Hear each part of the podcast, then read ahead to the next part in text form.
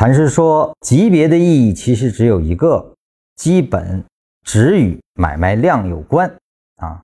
日线级别的买卖量当然比一分钟级别要多多了啊。什么意思呢？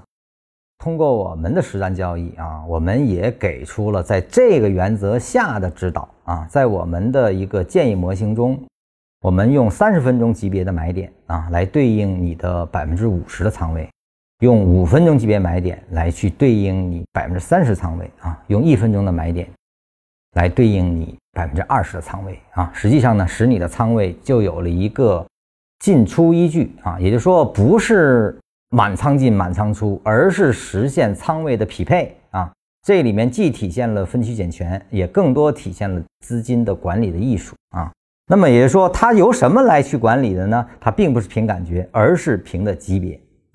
禅师说，级别的意义其实只有一个，也就是说，在真正指导我们交易的时候，那么它相关性就是仓位啊。当然，级别在划分走势上也是有巨大意义的啊，这就不多说了。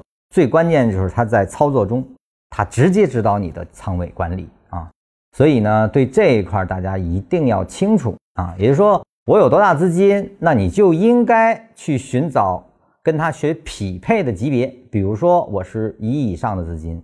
那你的操作级别就不可能只在五分钟、一分钟上去打转啊，因为这个是没有办法给你提供流动性。你的这种频繁的进出只会影响市场的波动，你是没有办法去吃到真正的市场给你带来价值的。